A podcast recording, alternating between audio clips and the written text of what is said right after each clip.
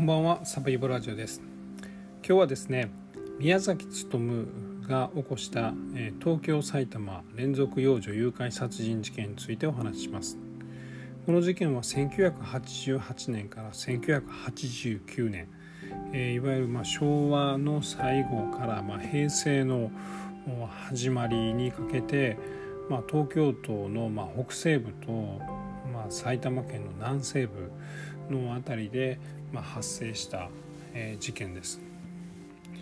で犯人はあ逮捕された、まあ、当時25歳だった、えー、宮崎勉で、えー、89年に逮捕され、えー、死刑判決が出たのが、まあ、その8年後の97年で死刑が確定したのが、えー、さらに9年後の2006年で2008年に東京拘置所で死刑が執行されています。でまあ、この事件はですね、まあ、聞いていただいているほとんど皆さんがもうよくご存知だと思いますし、えー、いわゆる日本の犯罪史上を、まあ、類を見ない凶悪な事件であったというようなことから、まあ、今なお時代を経てもですねえー、テレビで特集されたりとか、まあ、雑誌とか、えー、特集されたりとか、まあ、ネット上にもさまざまな、えー、事件の、まあ、ルポルタージュとかですね、まあまあ、憶測分析みたいなものがたくさんあります。で特にこの事件が特徴的だったのが、まあ、この時代ですね昭和から平成に変わったタイミングで起こった事件であったということとこの、えー、誘拐殺人事件それまでの誘拐殺人事件というのは、まあ、いわゆる金銭お金の目的で行われてたんですけれども、えー、この事件は、まあ、諸説さまざまな意見がありますが、えー、幼い女の子への、まあ、性的な欲望から起きた事件だということ、え、またこの犯人の宮崎勉がですね、まあ、自宅には6,000本のビデオが保管されてたということで6,000本ってかなりすごいですけどで、えー、オタクという、まあ、言葉が、まあ、この事件をきっかけに誕生したということ。またこの犯人の宮崎はですね、えー、被害者の自宅とかあとはまマスコミに手紙を送りつけて、まあ、ある意味見方によってはこの事件を煽る劇場型犯罪であったということ。そしてまあこの宮崎自体が後の取り調べとか裁判で語っているのは自ら行った犯罪ではなく自分の中にいる別の自分であったりとかあとはまネズミ男という存在ですね。が行った犯罪というようなことで、まあ、この精神的なこの異常性みたいなものが特に際立った事件でもあります。でまた最後にこの事件はまかなりマスコミでも報道されたということでま最終的にはこの被害者の遺族もそうですしこの加害者の方の家族や親類たちにも、えー、最終的にはま自殺者が出るほどまあその家族とか親類が追い込まれた事件でもありました。ではまずはですね、えこの事件の、まあ、あらましが最初の事件の発生の部分からお話していきます、えー、逮捕当時、まあ、25歳と申しました。26歳でした。失礼しました、えー、最初に起こった事件は1988年の8月でした、えー、埼玉県のまあ入間市で、え当時4歳だった女の子が、え宮崎勉に声をかけられます「涼しいところに行かないかい?」と言って、え女の子を自分が運転する自動車に乗せて誘拐して山山奥に行って首を絞めて殺害します。で警察はですね、まあ、この被害者の、まあ、お母さんが110番通報、子供が帰ってこないということで、え警察に通報します。で当初は身代金目的の誘拐事件だということで警察はその被害者の自宅に捜査員を配備してですね、犯人から電話がかかってくるいわゆる身代金とか脅迫の電話がかかってくるということで待ち構えました。ただ、まあ、もちろん電話がかかってきません。その頃、まあ、宮崎は、えー、子供をすでに殺害していてその遺体を自宅に持ち帰って、ビデオで撮影していたということです。2つ目の事件は、えー、10月3日に起こります。まあおよそ1ヶ月1ヶ月半ぐらいですかね。で次は7歳の女の子が、えー、同じく埼玉県でこの埼玉県飯能市というんでしょうか。で、えー、まあ、路上でですね道が分からなくなったんだ教えてくれないかいと、え、宮崎に言われて、ま、優しい女の子は道を教えようとして、え、車に乗ってしまってでその後殺害されてしまいました。でご家族がまた同じように110番通報して警察はまた同じように身代金目的の誘拐事件だと思って被害者宅に、ま、捜査員を配備するんですけどもちろん電話がかかってきませんでした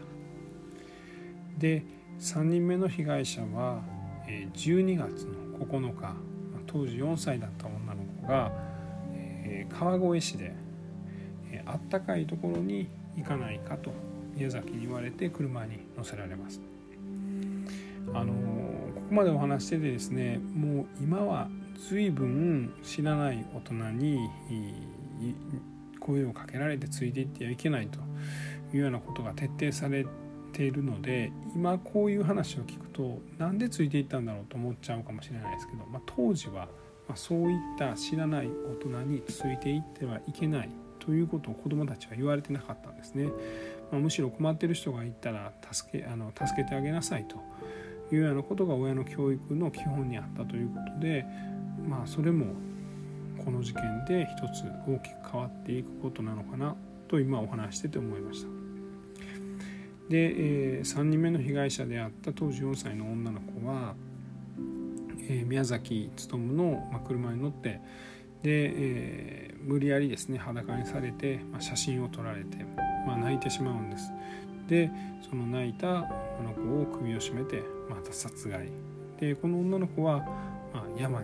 に捨てられました。で、えーまあ、この女の子はですね、まあ、山に捨てられたことで、まあ、およそ1週間後に、まあ、遺体が発見されます、まあ、山の中で全裸で手足を縛られた状態で発見されます。で、まあ、最初の遺体が発見されたということで、えー、これはまあかなりマスコミにも大きく報じられてその中で遺族が、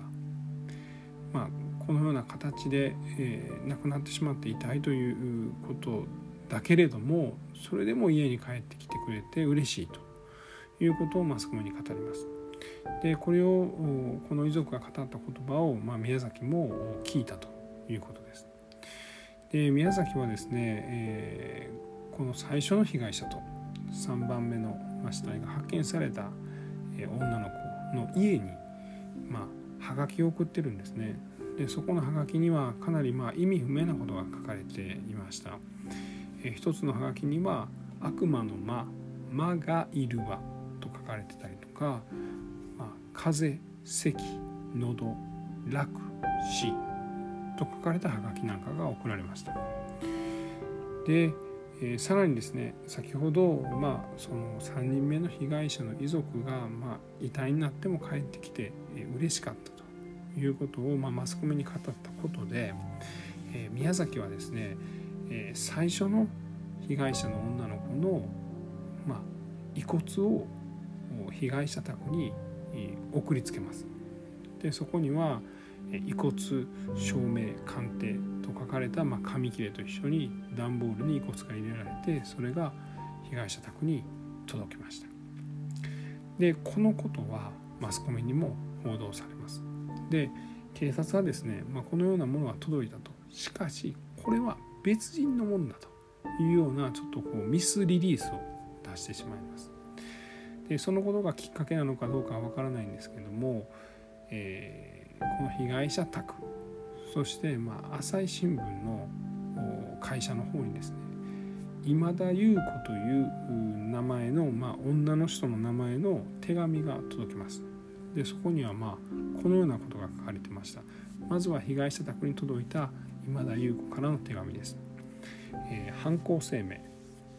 えー、A ちゃん宅へ、まあ、A ちゃんというのはこの被害者の女の子ですね、えー、遺骨入り段ボールを置いたのはこの私です。この A ちゃん一件に関しては最初から最後まで私一人がしたことです。私がここにこうして真実を述べるのは理由があるからです。まずあの段ボールに入った骨は明らかに A ちゃんの骨です。その証を立てます。まずどうやって連れ去ったかを述べましょう。去る8月 ,8 月22日私は私にはどうしても手に入れたいものがありました。みたいなことで最後にはあの骨は本当に A ちゃんなのですよと。いう、まあ、犯行声明なるものが届きました、えー、そしてまた朝日新聞の方にも手紙が届きます。これも今田優子という名前でした、えー、告白文。お葬式を挙げてくださるとのことで本当にありがとうございました。おかげさまで私の子ともどもやっとお墓に葬ってやれることができました。これは宮崎が書いてるんですよ。私の子というのは全くちょっと意味はわからないんですけど私は神に戦いを挑まなくてはなりません。神に対し15年は捕まりたくないという願いをぶつけて私の会いたい子供に私は会いたいという望みを死守するつもりでおります。人間が神と戦う術はそれしかありませんというようなことが書かれてましたでこの15年というのは、まあ、当時の殺人罪の、まあ、時効が15年だということでまあこれでですね、まあ、かなりまあ報道もさらに盛んになったということです。でこの後、まあ第4の事件が起こります。これが、まあ、今回は半年ぐらい空いて1989年、まあ、平成6月6日です。当時5歳の女の子が行方不明になります、えー、宮崎は、えー、この女の子に写真を撮らせてほしいとお願いして車に乗せます。で首を絞めて殺害。でここでまああの犯行がかなりエスカレートしていくんですけれどもこの女の子の遺体を自分の家に運んでビデオ撮影なんかをします。で、えー、手足と首をノコギリで切断してでその、まあ、体の胴体の部分だけを遺棄します。でそれが発見されたのが、えー、それから1週間後ぐらいでした。で血液型であるとか、まあ、この胃の内容物とかそういったものを警察が調べて、まあ、この遺体はこの失踪した女の子のものであるというのが確認されます。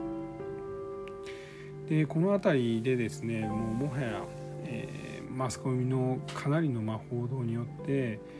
えー、警察もですね、えー、その捜査の網をもう強めていかざるを得なくなってまして。でそんな中ですね、えー、急転直下犯人が捕まります。犯人逮捕が1989年7月でした。なので2回目の事件があった最後の事件4人目の犠牲者が出たま、1ヶ月ちょっと後ですね。東京の八王子市で、まあ、幼い女の子の兄弟、まあ、姉妹ですねがあのわいせつ事件に巻き込まれます。妹がま裸にされて写真を撮影、されたと。でこのお姉ちゃんの方がですね父親にその報告したら、まあ、父親がそこに駆けつけてこの、えー、妹の幼い娘の写真裸の写真を撮ろうとした男を取り押さえます。取り押さえられたのが宮崎勉でした。で警察が取り調べをする中で、え宮崎は、まこの犯行を殺害の方の犯行を自供しだします。しだします。で自供の通り最後の被害者だった、ま5歳の女の子の、ま頭が宮崎の自供通りの場所に見つかりますで、えー、さらに3番目の誘拐殺人事件最初の誘拐殺人事件なども自供して、えー、やがて裁判へとつながり最終的に死刑判決が言い渡されたということなんです。ではこの辺りでですねこの宮崎勉というのが、ま、どういった生、い立ちだったのかどういった男だったのかというようなお話を少しさせていただきます。え、生まれた場所がですね東京都の、ま、今の、え、あきる野市ですねで、まあ、ぶっちゃけ田舎の方ですね東京ですけどで、えー、ご両親は、まあ、地域の新聞、まあ、フリーペーパーと言ったらいいんですかね、まあ、そういったものを発行する地域新聞社を営んでました、まあ、かなり裕福だったということです。で長男でした。ただまあご両親は忙しかったのでえー、まあ、おじいさんとまたその宮崎の面倒を見てくれる、まあ、男性とに、まあ、育てられました。で、えーまあ、曽祖父ひいおじいちゃんが、まあ、村会議員をやったりとか、まあ、おじいちゃんも町会議員をやってたりとか、まあ、かなりの名士であったということですね、えー、妹2人もおります。でとにかく宮崎は可愛がられていました。まあ、実はちょっと体にちょっとした障害があったりして、まあ、それも宮崎が大事に扱われる理由であったということです。ね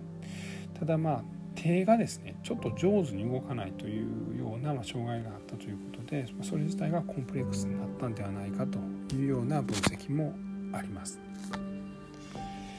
で、え中学は私立で、え高校も私立ですね。に進学して、まあ、それがその明治大学のま付属の小中高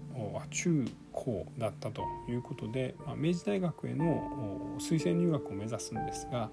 まあ、ちょっと成績が足らないということで短大へと行きます。でその就職ただまあこの頃からですね、えーまあ、宮崎はちょっとやっぱ性格が悪かったというか、まあ、甘やかされて育ったので自己中心的であったということで、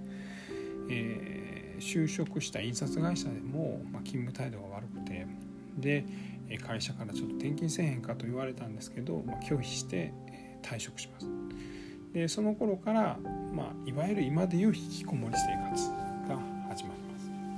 ただまあ引きこもってはいたんですけどもまあ、逮捕された時自宅から6,000本のビデオテープがま押収されたと先ほども言いましたが、まあ、当時はですね、まあ、ネット環境がなかったので、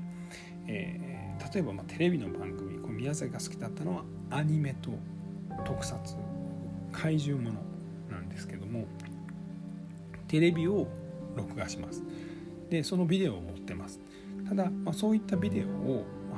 自分の持ってるのは増やすことできるんですけども自分のないものも欲しい。なのでそそこではですねそのこのサークルがあって、まあ、ビデオサークルですけども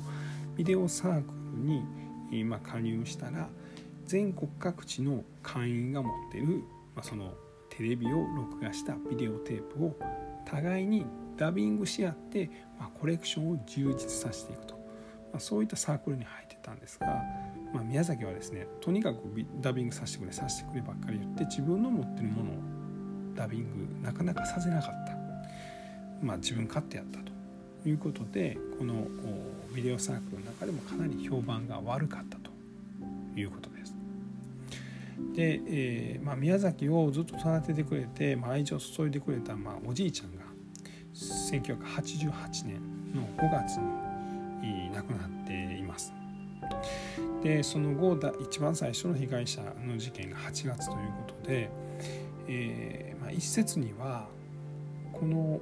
女の子たちを殺したのは、えー、いわゆるわいせつ目的ではなくこのおじいちゃんを生き返らすための、まあ、生贄として誘拐して殺害したのではないかというような分析や主張もあります。なので本当は大人を殺して、えー、おじいちゃんを復活させたけかったけれどもそれはできないので、まあ、幼い女の子を、まあ、殺したと、まあまあ、そういう筋立てですねがもあったということです。で裁判の中で宮崎は、